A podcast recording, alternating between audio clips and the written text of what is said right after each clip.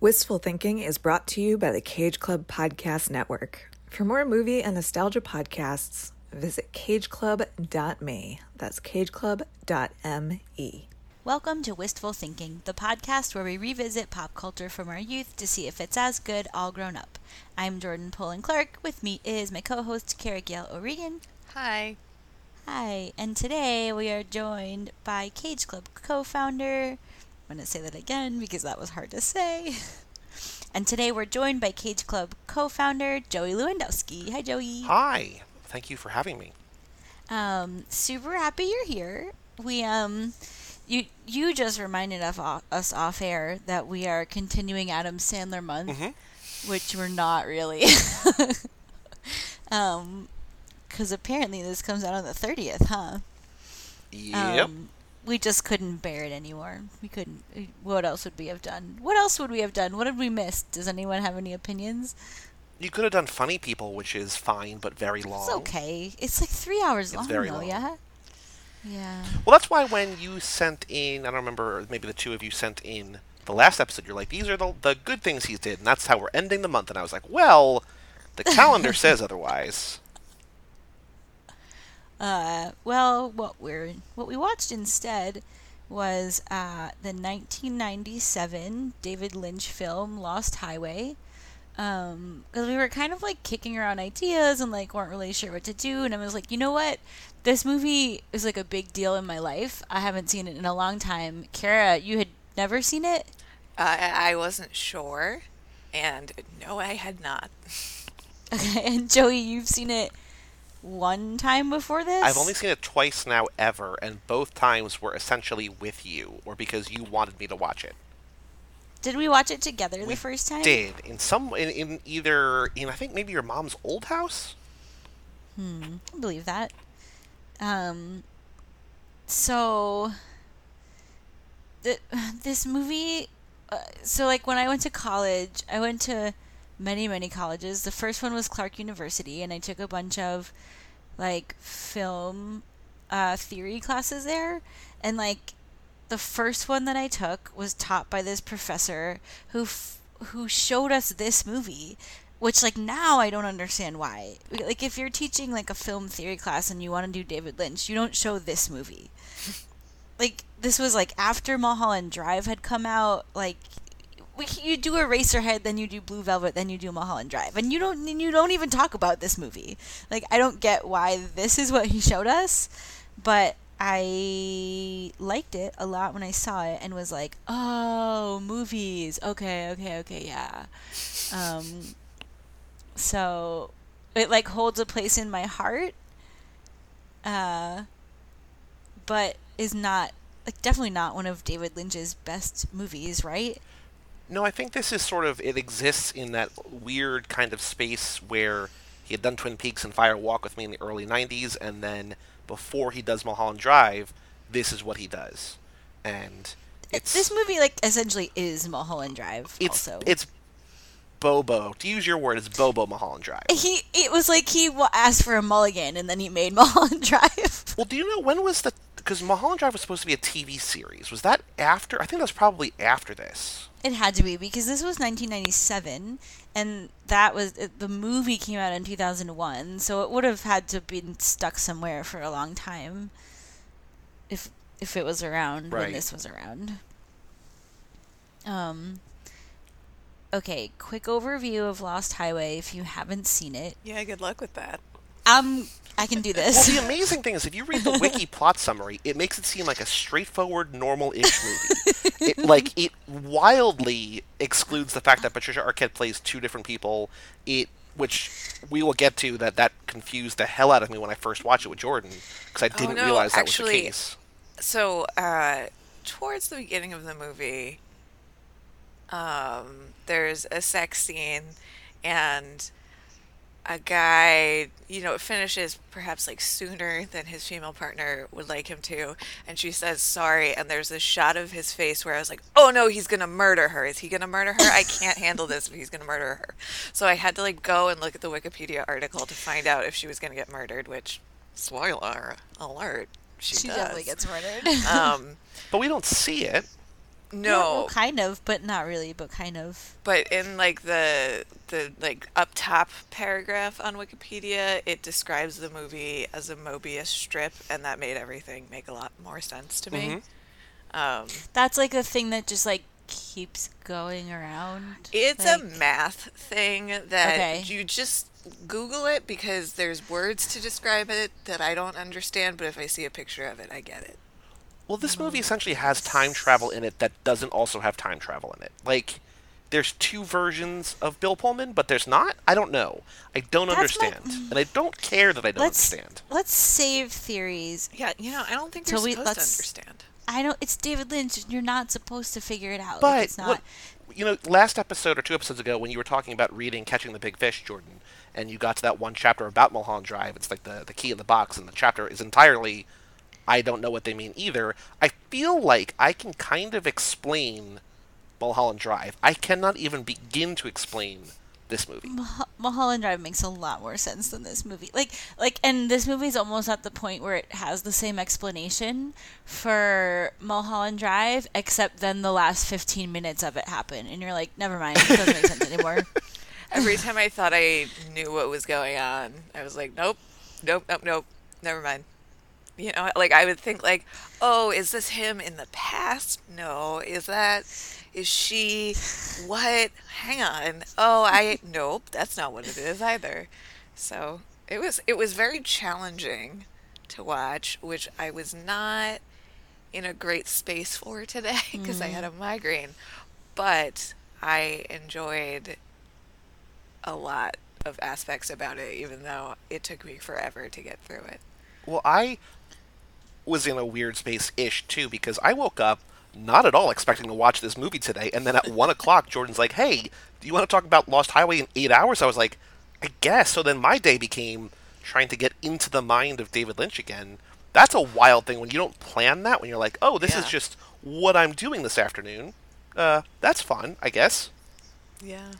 I thanks for the quick shift. I was just like, I don't know how we're gonna do like a David Lynch podcast, and I'm not gonna even invite Joey. Like I like with only fifty percent expected you to say yes.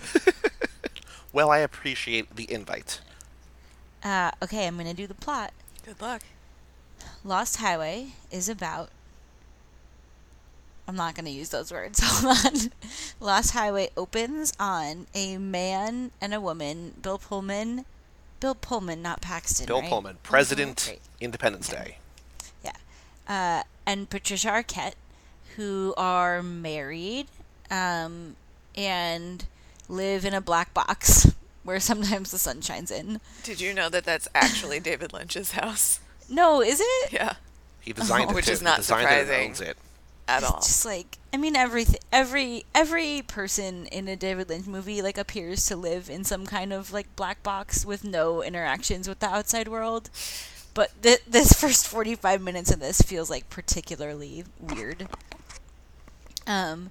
So okay, they're they're married, but you can tell there's something up between them and not just in like a David Lynch we don't talk like normal people way like they there's like definitely tension there like you start to think maybe he thinks she's cheating on him or you know there's something there's something icky between them um and they start to get these videotapes like dropped on their doorstep and God, I already messed up. I already forgot the part where he says Dick Laurent is dead.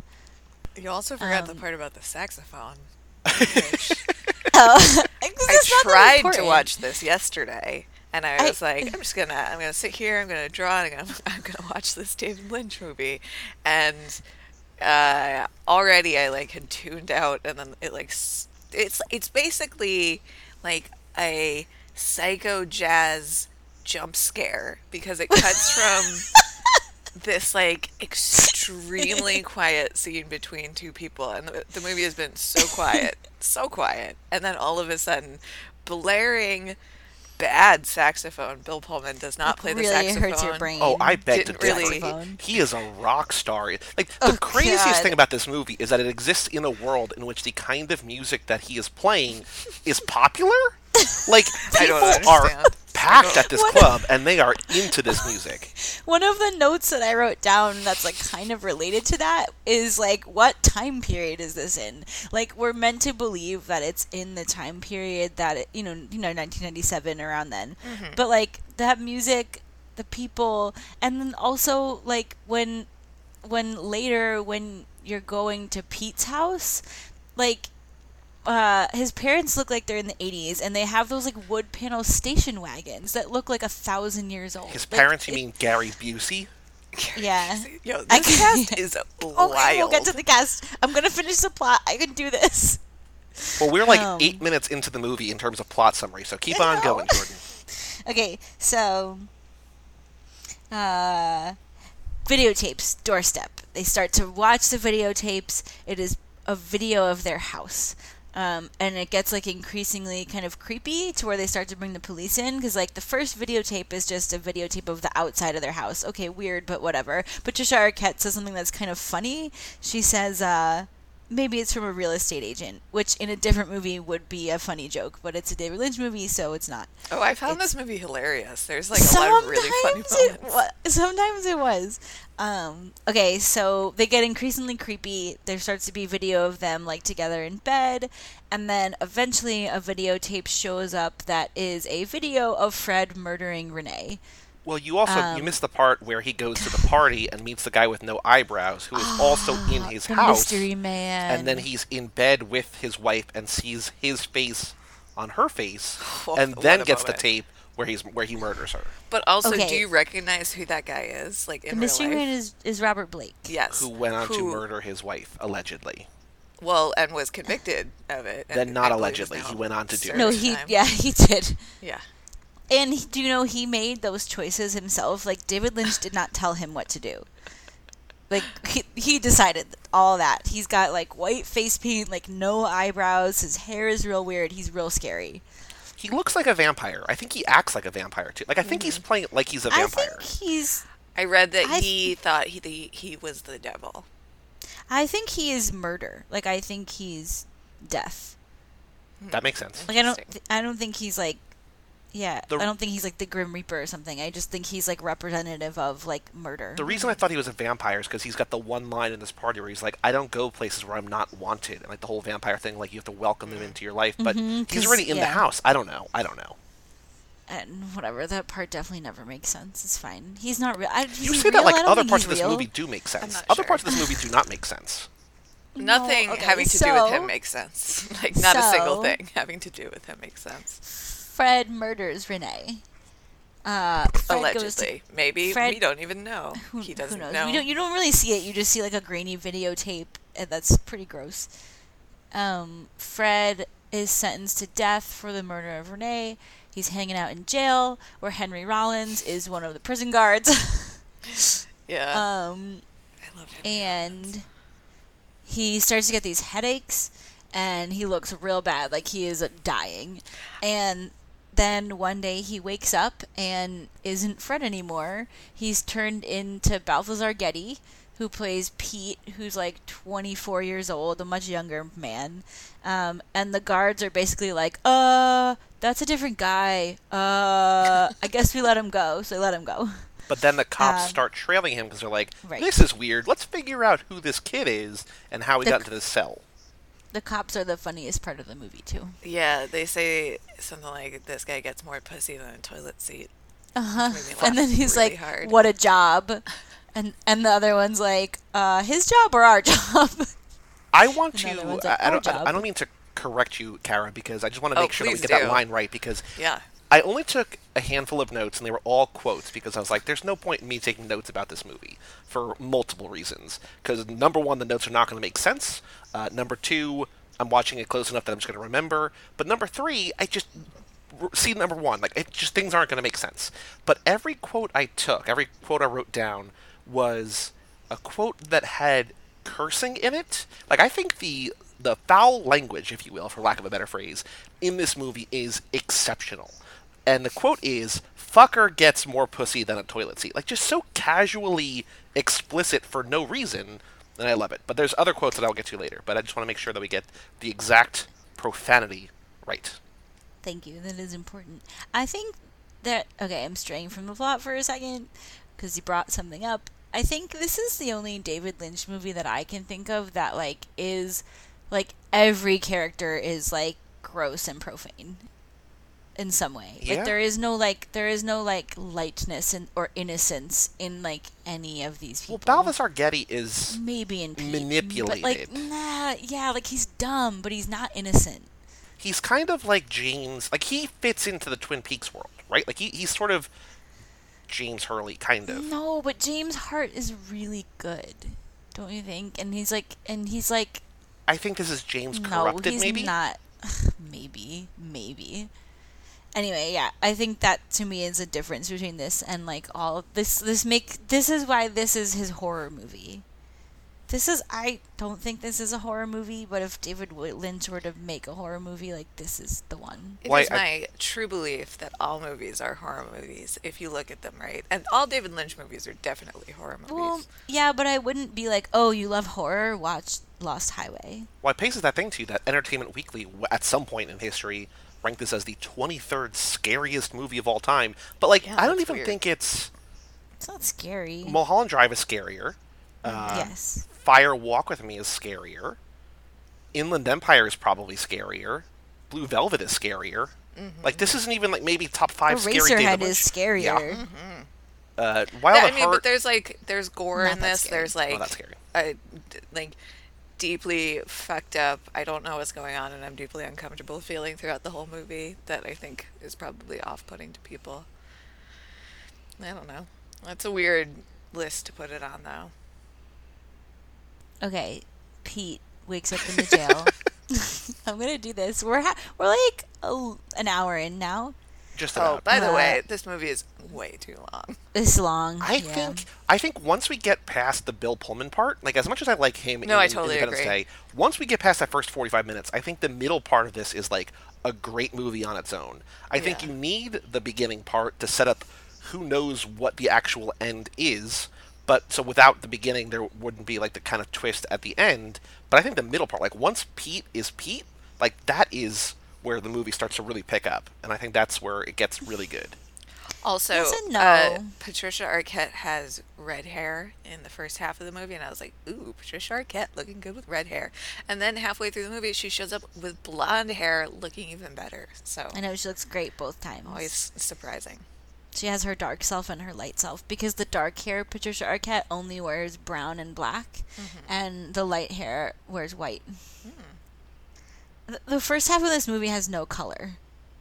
Everything is brown or black or like dark red, Yes, that's true. and then there are colors in about the second part. Um, okay, Pete goes home.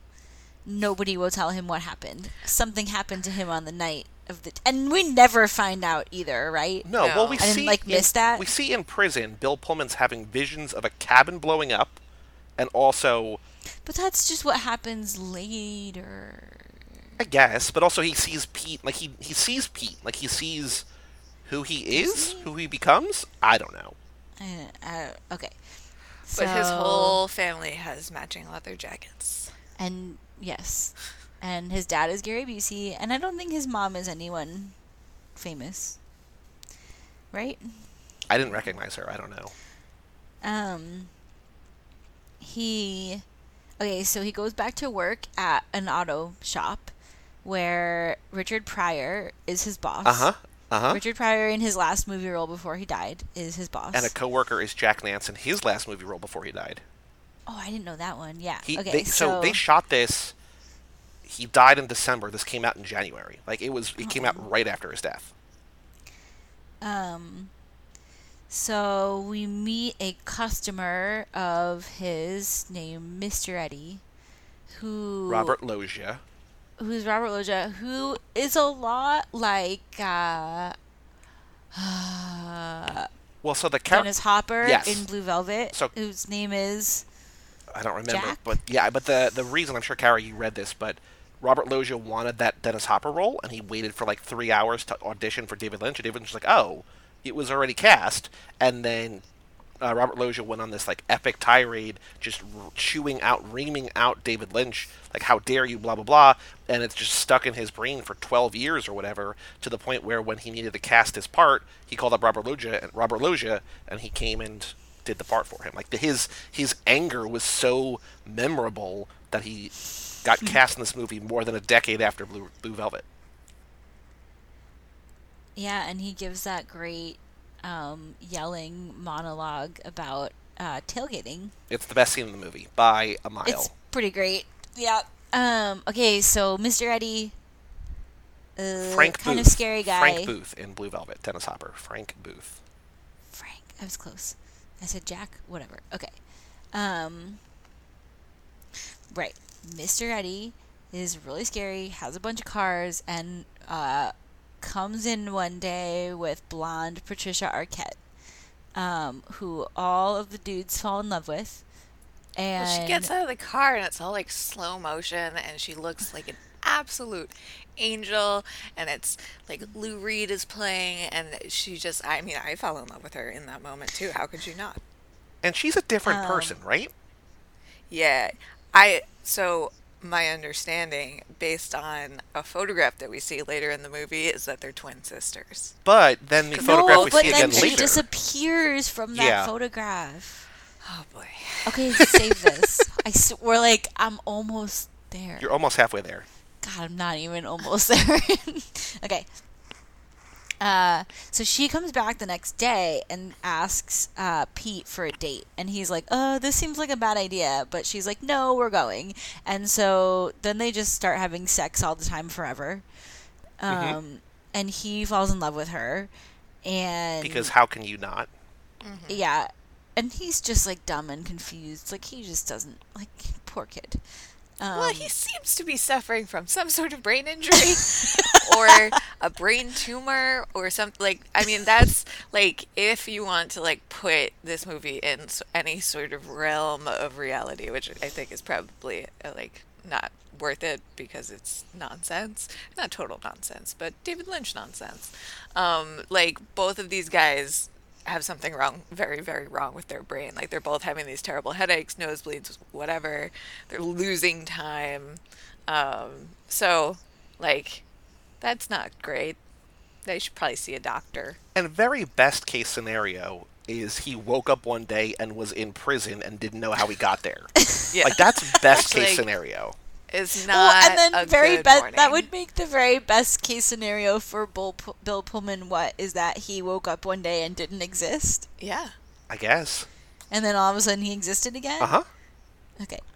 I don't know if it's like linear time though you know what i mean like like it being a mobius strip is that like it's all always happening Right. Well, okay. And there's a the line end in is the, the, movie. beginning is the end is the beginning and et There's a line in the movie that kind of explains that, and I half wrote it down, but I didn't write the whole thing down because it was kind of long. also, I was writing in the car, and I don't know if I can read my handwriting. Hmm. Maybe I did. Well, there's there's there's another line. This is not the one I was thinking of, but Bill Pullman, uh, Fred says, "I like to remember things my own way, how I remember them, not necessarily the way they happened." Because he's saying that he doesn't like video cameras, yeah. So that like explains it a little bit. yeah i think it's also like kind of a meditation on the nature the like the fallible nature of human memory and how we all only remember things the way that we want to remember them. You know? Maybe. Yeah, sure, sure. Um, okay, so Mr. Eddie finds out that they're together, and they're both real scared of him. So Patricia Arquette, what is her blonde name? Alice. Mhm. Alice is like, "Yo, we gotta get out of here. I know this guy. Like, we'll just we'll rob this guy." And he was a guy who was in the Bill Pullman part of the movie too. He was the guy that he thought his wife was cheating on him with in the first part of the movie. Andy. Um, so she goes to Andy's house. Pete sneaks in after she's already there. He walks into just like a giant um, image of her in a porn that just plays for this entire scene, which he's like super shocked by. Um, A porn that we later find out also stars Marilyn Manson. And his And bassist Twiggy. Twiggy. Yeah. Yeah. Um, okay, so he tries to knock out Andy. It doesn't work, and so then they accidentally murder him in a really gross David Lynch way. He gets a that was corner of fun. the table deeper into his skull than you would imagine possible. Yeah, it ruled. Yeah, that was a good one. Uh, Well, that, I, And what, I, what I like best is that later when the cops are there, they call him Denthead. I didn't get that. Yeah, there's Denthead over there. uh, a movie about those cops would be funny. Yeah. Um, so then they take all his shit, they take his car, and they escape. And Allison's like, "We have to go to this cabin because my guy is there, and he'll get us these passports, and then we can go wherever we want." But it also And so they feels go- like Alice is about to murder him at any moment. definitely you start to be like, "Uh, she's lying to you." Uh, so so they go to this cabin. Nobody's there. Um, they have sex outside On And gravel. he's like on the Oh my god. Okay. So I actually really loved a lot of the sex scenes in this movie. I thought that they were like really beautifully abstractly shot and like weird and interesting ways. And this one in Especially that one. particular, I was like mm-hmm. I wrote it down. I was like this is so beautiful but so dusty. And you shouldn't have sex like penetrative sex in places that are that dusty. It's not a good idea. No one's going to have fun. It's going to cause some problems. You'll be dealing with it for a while. So Well, just it- PSA. David don't Lynch shoots like three things better than anybody else. He shoots sex scenes better, extreme violence, and fire. And all three of those things are Yeah. all over this movie. So I forget who wrote this, but I was kind of like clicking through uh, Barry Gifford. Letterboxd reviews earlier today, and somebody described this as like not David Lynch's best movie, but like the Lynchiest of David Lynch's Oh, I movies. thought you meant who wrote It- the movie. Okay, yeah, yeah, yeah. Oh, but yeah. it's that it has like all of these mm-hmm. and i can't really like say yes or no to that because i have not seen the majority of his work but that like it integrates all of these different elements and like themes that are probably executed better in other movies but they're like all here in this I feel like they're all he- I feel like Sorry, Fire. Walk with Me is probably the most Lynchy. Yeah well twin peaks is the most Yeah. like like they're all kind of here but in this they're kind of like just for show mm-hmm. almost. Like they're not like used super well. You don't super care about like the characters. I don't know. They're used in like the least interesting way Because I also feel think like. what works well about Fire Walk with Me in regards to his total picture or whatever is that he did he was at least creative control. He was director of like seven episodes of the 21 or whatever that the original run of Twin Peaks was, or the 28 or whatever. Like he was involved with all of it, but only directed seven of it. But then when he did the movie, you you could see that he was able to use the violence and the language and the sexuality, and the nudity and everything that he wanted to use the whole time and wasn't able to because it was on CBS or wherever, NBC and CBS. And I feel like that's where it really kicked in. And then the new one, The Return, is like the most like it's just him, you know, having a music video at the end of every episode because he can do that because he's allowed to do that. You know what I mean? Like it's just a a, a continuation of all of the themes and all of his interests in the world that sort of most defines who he is as an artist. it, it this um this sex scene also I think has like what feels like even though this is like her betraying him and we like are starting to get the feeling that she's like not being super honest with him it like for some reason like the way it's lit and the song that plays is is like the only lightness in the movie.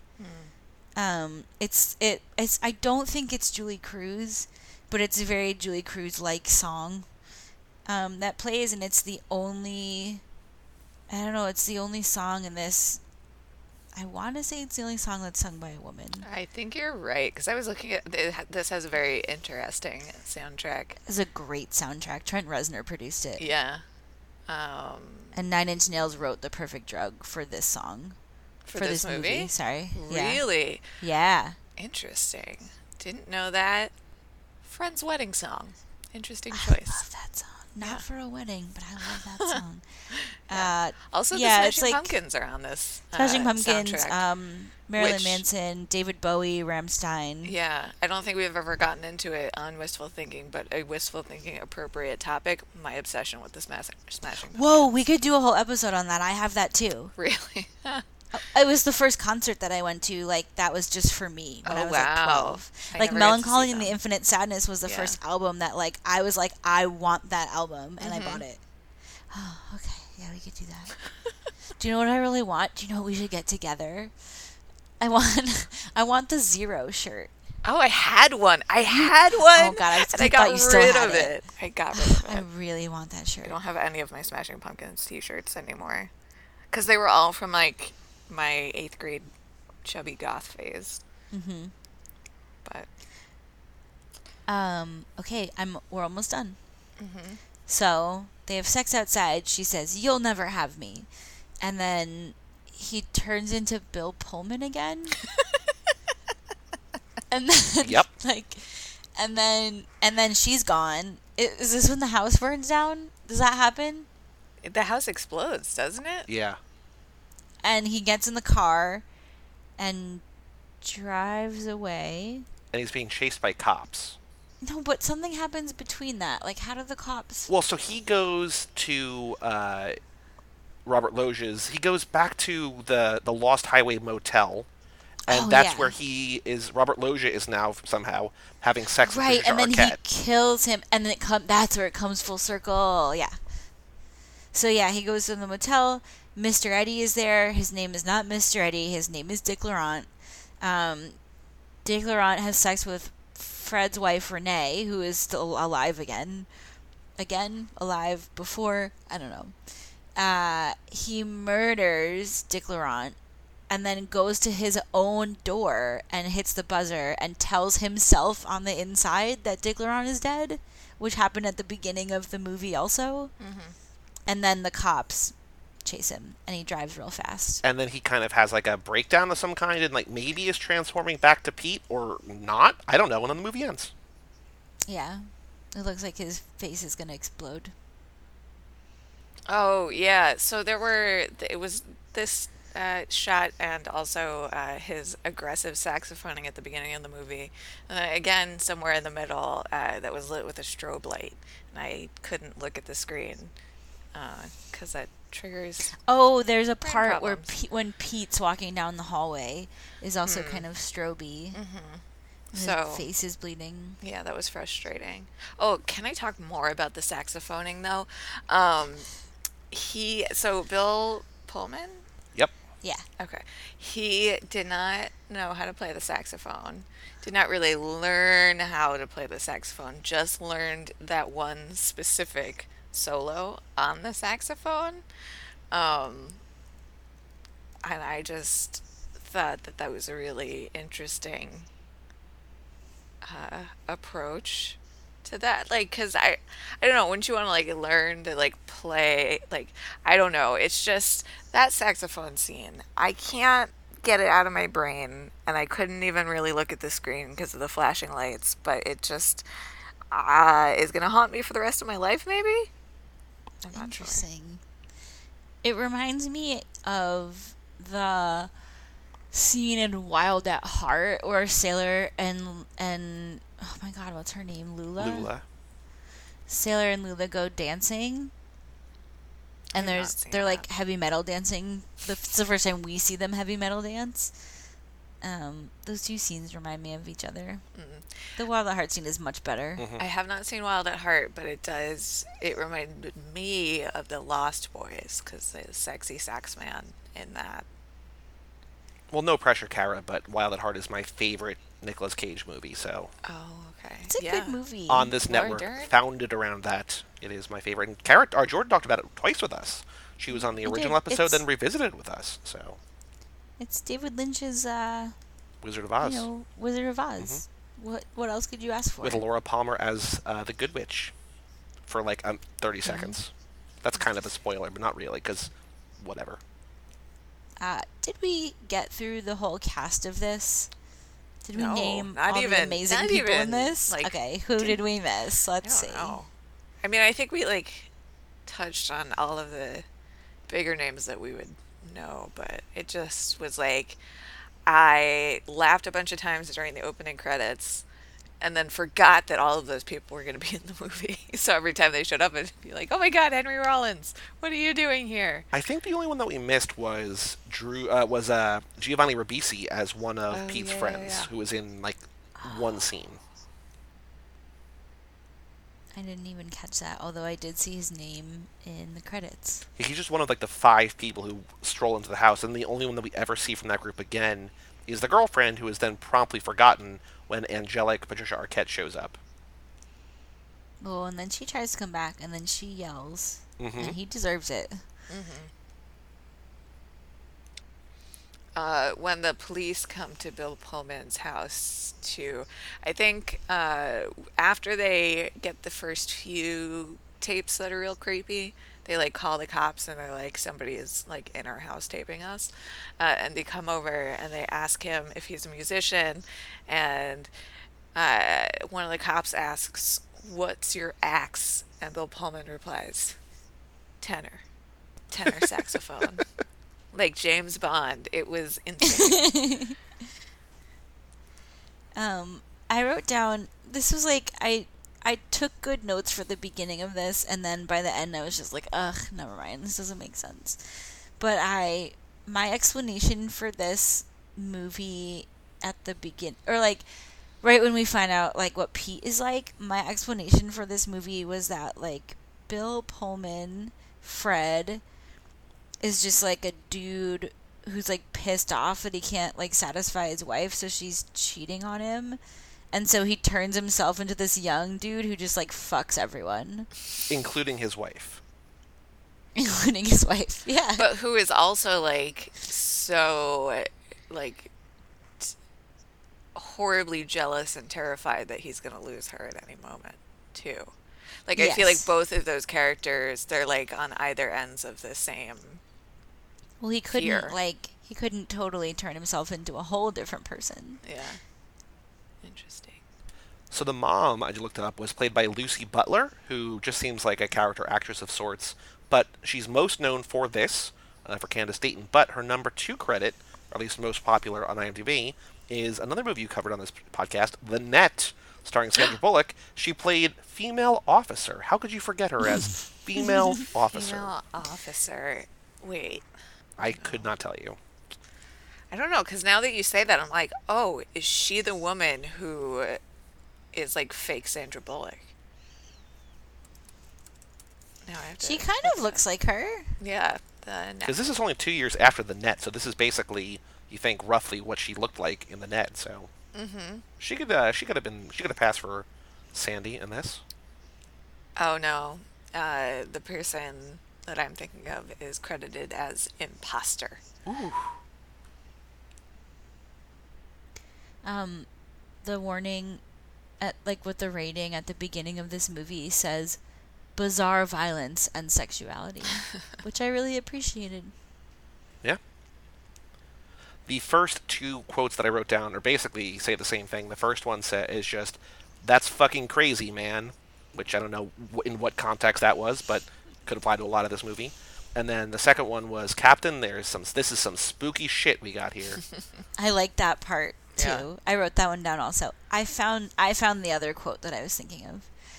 Uh, m- when uh, Pete meets Mystery Man, and they have basically the same conversation that Fred and the Mystery Man have at first, and then it strays away from that.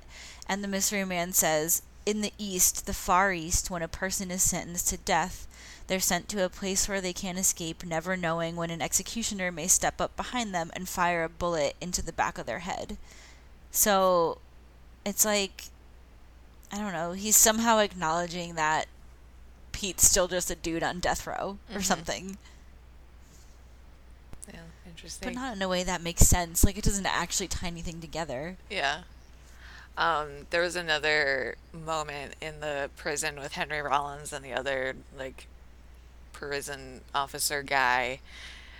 And one of them is like, I don't know, that uh wife killer guy looks like pretty banged up. He like seems like he's not okay.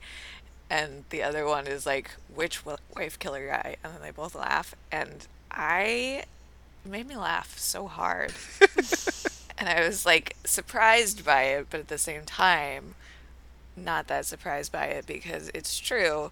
Most violent, like male violent offenders, do start out by uh, abusing the women in their lives. So hilarious and factually accurate. A My twofer. favorite combination. And speaking of wife abusers, uh, David Lynch later said that this was apparently the reason he ha- wanted to tell the story was because of the OJ trial. So this is all not only is Robert Blake involved here, who would go on to kill his wife, but also just is all somehow sort of just based on OJ. So that's something. Yeah.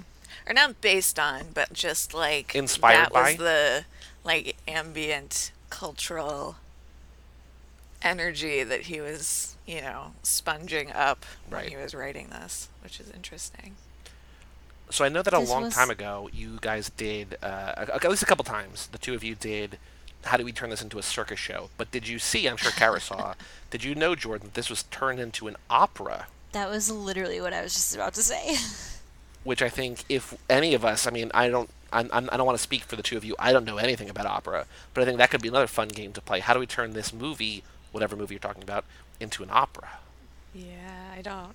I'm know. gonna see it, but I also don't know anything about opera. Me it neither. feels like it reminds me of just no i didn't because you can there's i think on youtube a 46 minute audio score of the opera that the first act is spoken word and the second half is sung so if you want to hear it i think it's on youtube in some either in its entirety or a lot of it or whatever i kind of get the sense jordan and i don't mean to exclude you kara but jordan is probably one of the one of the two people in my life that knows this, that has watched this, uh, the Industrial Symphony number one. Remember when we watched that with Wild at Heart? I was just telling someone how much I want to make a show with a f- car on the stage. Yeah. I feel like the opera is probably this movie's equivalent of Industrial Symphony number one, where it's just like an industrial sort of inspired by, but not really about, or I don't, you know what I mean? Like just this weird whatever. So, Kara, just for like right around the time of Wild at Heart, Nicolas Cage and Laura Dern, who are the stars of Wild at Heart, did this thing for David Lynch called Industrial Symphony number one, where they were in like one scene, and then there was just like 35 minutes of, how would you describe it, Jordan? Just like acrobatics? Okay, mm, it's like movement stuff happened, but it wasn't really like wasn't. I wouldn't go as far as to call it acrobatics though. but it has nothing to do with anything. Like it's just a thing that ha- that exists. I'm sure it has something to do with something, but you know, good luck figuring that out. But I feel like the opera version of this is probably not made by David Lynch, but some uh, somehow related to that, the, the equivalent for this movie. Yeah. I mm, yeah sure. I feel like the uh, or like a stage version of this in general, no matter how it's done, would like um almost give it more permission to not make sense and to be like way more about like the movements and the sound and the visuals of it Yeah, that makes sense. and kind of just like taking that in rather than like needing a plot that comes all the way together. I don't know if it would be more or less frustrating. Well, after Gene Siskel and Roger Ebert gave the film negative reviews on their show, David Lynch issued a new poster calling the thumbs down verdict Two More Reasons to See Lost Highway and asked for his opinion. Siskel said, I found it petty. I think that's funny. Um, yeah, nobody liked this movie, and then it kind of got like a a cult following, I think. Yeah.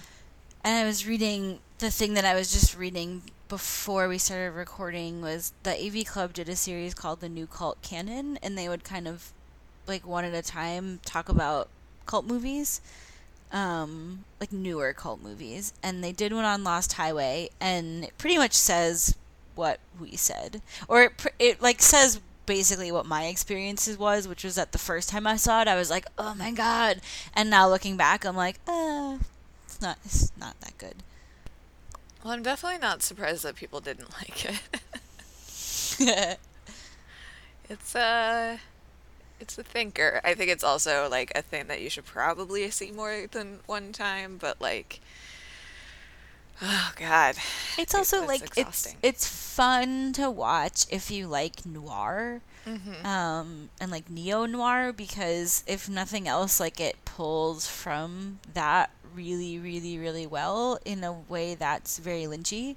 So you won't see it. You won't see something like this anywhere else, but you can see where the influences are, Mm-hmm. and that's fun. It's also part of his like three movie, not really a trilogy, but like the three movies like he made about Los Angeles. This one, Mulholland Drive, and then Inland Empire. Did you say that already? You might have already said that. No, I don't think I think don't we think did. so. Okay. Well, I just mentioned that they're both his- scarier than this one. yeah. Uh, I definitely have seen Mulholland Drive. That one I saw in a film class.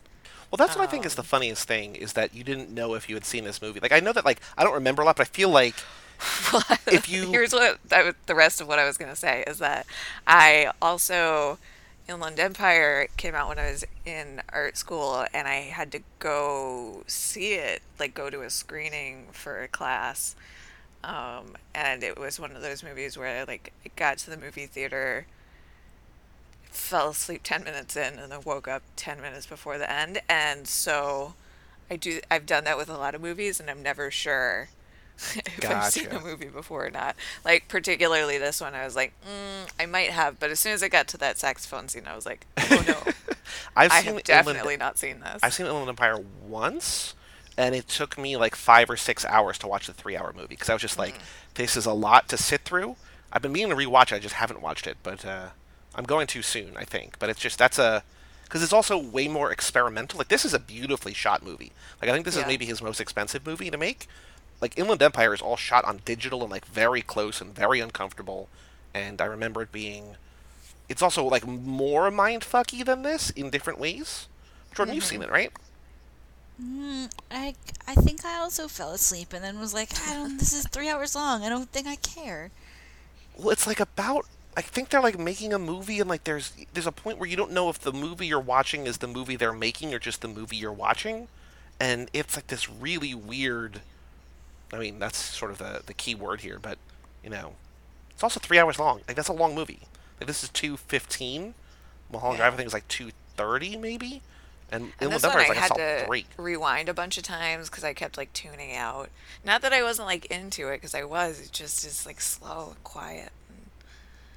And, and like if you're not paying attention for 30 seconds, it's like, what's happening now? Well, I put subtitles on because like the first line, when the Yeah. first line was like Dick Laurent is dead, I was just like, oh, didn't hear what that said. Got to go back. I rewound and put subtitles on. I was like, okay, here we go. Oh, cool. Still doesn't make sense. Well, I don't think you said. There's another trivia thing on IMDb that I, I'm sure you saw that uh, apparently someone said that to David Lynch. Like he just somebody went to David Lynch's house Oh, yeah, yeah, and yeah. went into his intercom and just said Dick Laurent is dead. David Lynch rushed outside. Nobody was there, and then that became a movie. Like I don't like what. That's not. That's not the story that I read. Well, that's what IMDb says. That might not be true. This is the gospel of okay. you know wikiality of the internet. this is what I read on Wikipedia, which is not better but makes more sense. Is that David Lynch has a neighbor whose name is also David, I guess, and so somebody came to his door and like said his own name, and it was very confusing, or something like that. I don't know. Either way, I can see how that could turn into no, I'm serious. Like, you know, like later that day, David Lynch was like sitting down, getting baked, and being like, "Yo, wouldn't it be crazy if like, you know?" And then this movie happened. if that was me who said that to me, but future me, maybe future me. Exactly. Yeah. The other quote that I wrote down, another great one. It's it's said by Mr. Eddie in the car when they go after after Pete fixes the engine. He just says, "Smooth as shit from a duck's ass," which I guess is a thing. I mean, have you ever seen a duck shit comes right out? I went to Roundabout.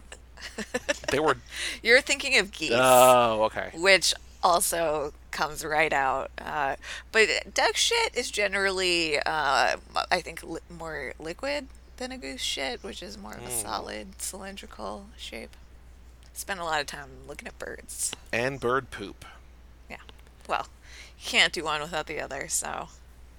So this movie was co-written by Barry Gifford. He wrote it with David Lynch, and we talked about this on Cage Club, Jordan. But you and I saw him do a reading from Wild at Heart when we saw Wild at Heart in was that the IFC Center or somewhere in At New the York? IFC Center, yeah.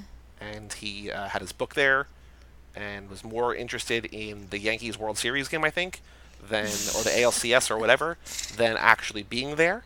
But uh, he's cool. I mean, he wrote Wild at Heart, which is awesome. So that's something. Did you ever read the Sailor and Lula books? Yeah, I read the whole. I read the first six, and then he put out the new one or whatever. I don't. I didn't read the new one, but I read the original six. Are they nice? They Like, are. I mean, I the, asked- the, the best one is Wild at Heart by a mile. Okay. So like of the six, Which is the first? Is that the first Yeah. one? of the six, they're only I think in like three of them, and like the rough story is that like Sailor is in and out of jail all of his life because he's just that's the kind of person that he is, and Lula just gets on, and then eventually I think I want to say they wind up together like in the end because they're you know the whole that whole movie is like they're meant to be together. That's true love. It's like a really beautiful love story. Yeah.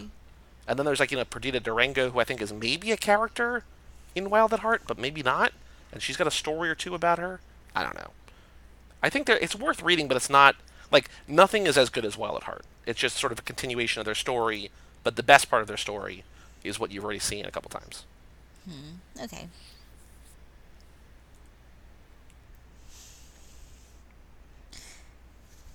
Uh, okay, does anyone else have anything to add about Wild at Heart before we play a quick Adam Sandler game? About Wild at Heart, about Lost Highway. Shit. I'm tired. Well, I like I was that. in a I like that this is a a very short time. episode, and the entire thing was basically just getting through the plot. Just me trying to see the plot. Well, no, we took a lot I of know, I know. detours. But no, I have nothing else to add about Lost Highway. I don't think. I don't think I I think you should either. see it if you're out there. You should see it. I think it's Yeah. difficult to find. Is it or is it not? I, I don't know. I paid Amazon. for it on Amazon. Oh, Yeah. okay. Because I have the DVD, so I watch it on the DVD. But don't have it be your first David Lynch movie. Don't Yeah. start here.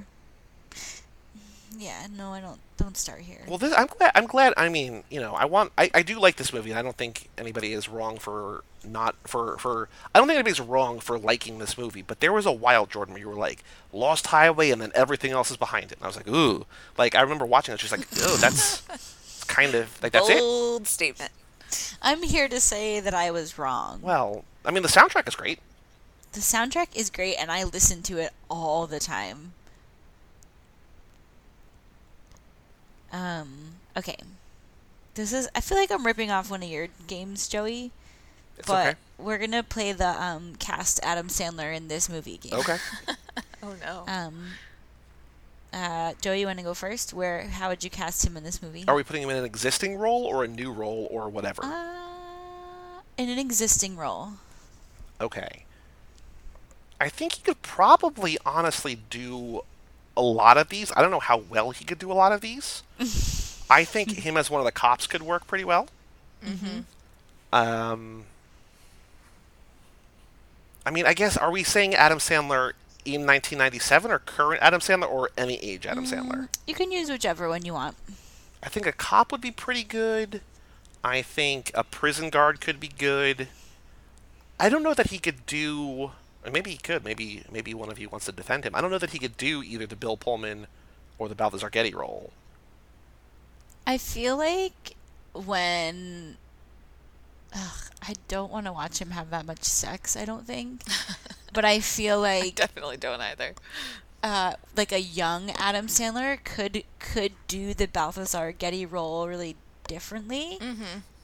but could do it by just being like a little bit dumb.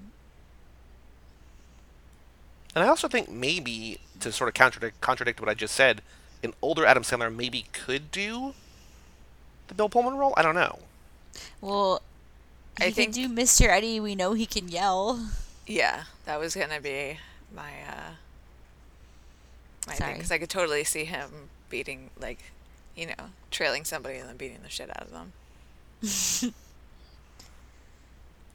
I think he definitely would need a smaller role, though. I don't think I don't know that he. I mean, even though he could do a bigger thing, I think smaller part would be good. I think that's sort of where, in a way, I think I a lot of actors, you know, Keanu as he gets older, we, you know, Mike and I watched all of his movies, and he's sort of doing what Cage is not, in that he's taking smaller roles in more interesting movies and like only being on screen for five or ten minutes, but being like a really cool five or ten minute part.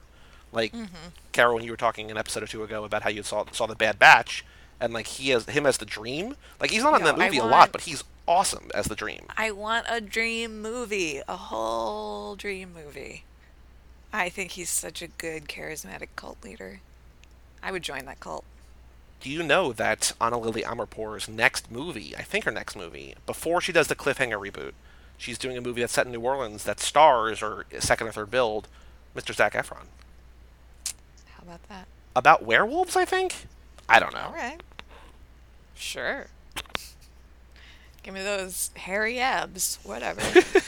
But I think. His abs are hairy now. Well, no, but I mean, no, if he's but a they would be if he was a werewolf. I followed you, Carol. oh, again, I'm very Only a few evening, only a few evenings a month. You know. I think. So what I was saying is that I think Adam Sandler is the kind of actor that I've liked him in things, and I think if he had a small part that he was able to sort of focus all of his energy in a couple scenes, whether he's a cop or Mr. Eddie or a whatever, I think it could work really well. I don't know that I necessarily need him as a lead in stuff anymore. You know who else? He could be definitely the mystery man. He would make completely different, weird choices. You know. What are you just talking like the Billy Madison voice? It's like weird little boy voice. like the gibberish language. So Jordan, what's your answer? Do you are you doing the Balthazar, Balthazar Getty role, or do you think he'd be better somewhere else? no, I I would put him um in like the Jack Nance or Richard Pryor role probably, like working at the car place. So someone who was about to die. yeah, I guess so. All right. Or or young Adam Sandler could have been like you know one of Pete's friends. Like the mm-hmm. Ribisi or role. maybe, do you think that now Adam Sandler could have been the Gary Busey role?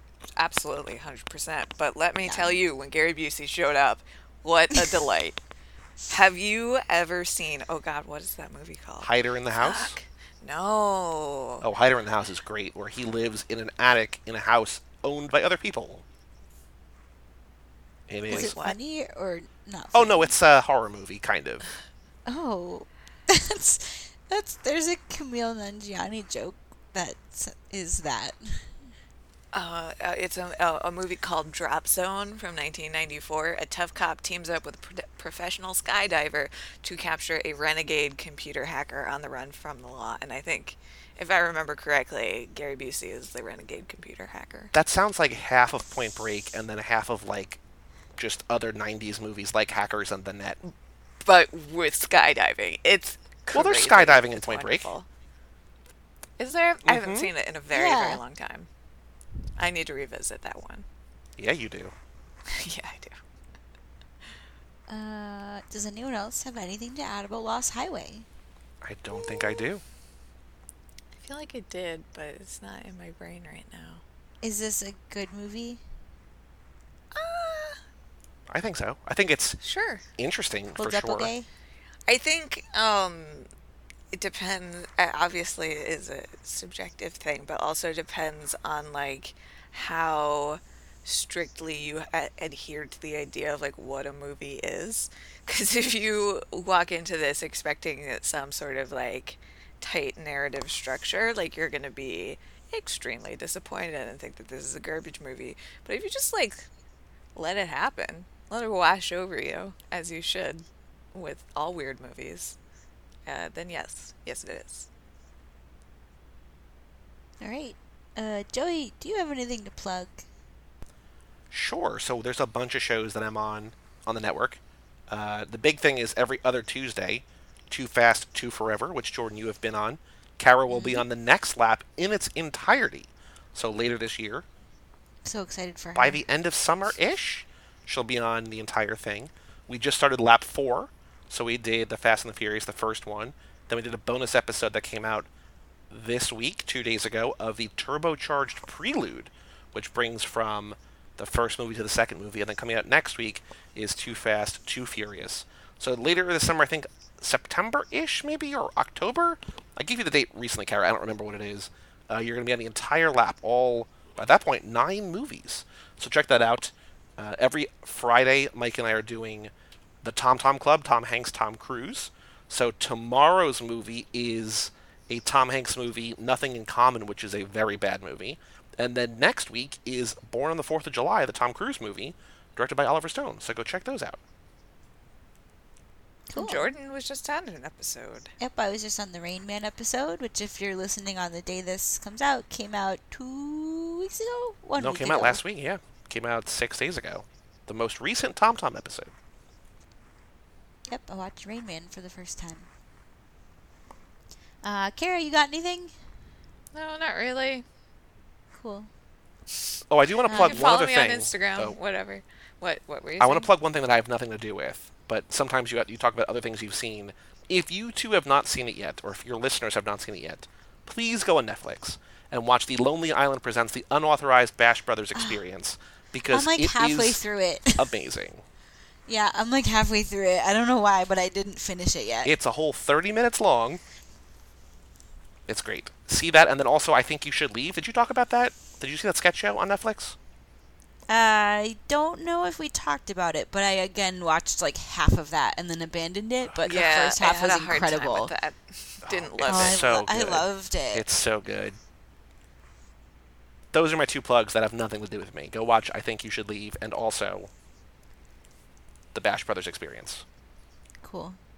Uh, you can find Kara on Instagram at Bimps. Mhm. You can find me on Instagram at JordoPC. You can find our show at Wistful Pod. You can find the Cage Club Network. What is the Cage Club Network's handle, Joey? Cage Club Pod. That's what I would have said, but I didn't want to get it wrong.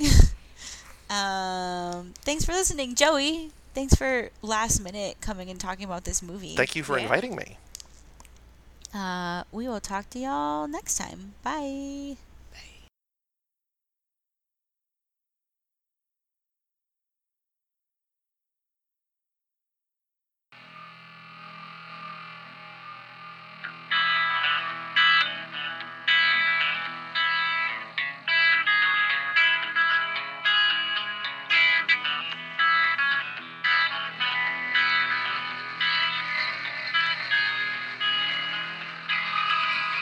Magic moment. So different and so new, was like any other.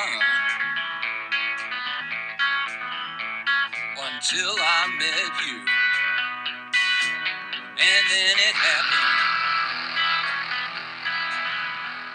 It took me by surprise. I knew that you felt it see it by the look in your eyes. Sweeter than wine, softer than a summer's night. Everything I wanna have whenever I hold you tight. This magic moment. While your lips are close to mine last forever.